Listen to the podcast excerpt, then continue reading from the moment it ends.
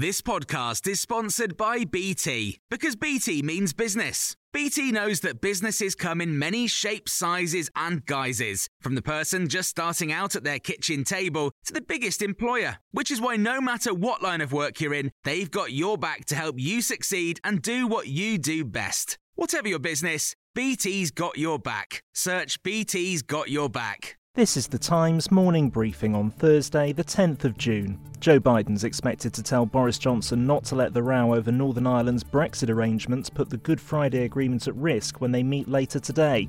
The Times has learned that Yael Lempert, America's most senior diplomat, told the UK's Brexit minister that the government is inflaming tensions in Ireland and Europe with its opposition to checks at Northern Irish ports. President Biden arrived in the UK last night ahead of the meeting later and the start of the G7 meeting in Cornwall on Friday. He had this message for those waiting for him at RAF Mildenhall in Suffolk. The United States is back, and democracies of the world are standing together to tackle the toughest challenges and the issues that matter most to our future.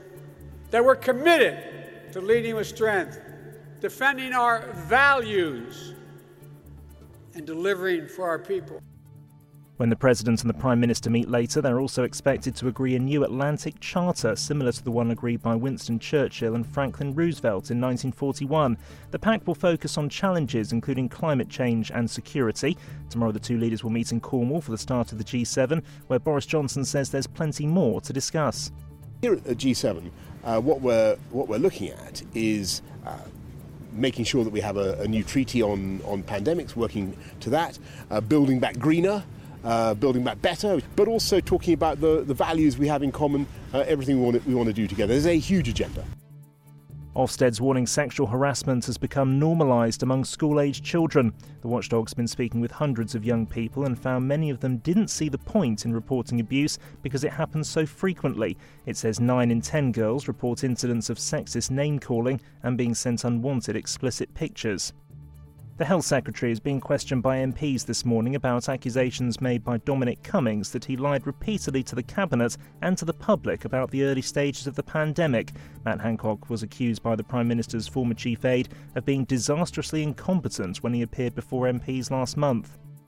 The Duke and Duchess of Sussex have threatened to sue the BBC for libel after a royal correspondent quoted a palace source as saying the couple didn't consult the Queen before naming their new daughter Lilibet. The couple say the first person Harry called was his grandmother, the Queen.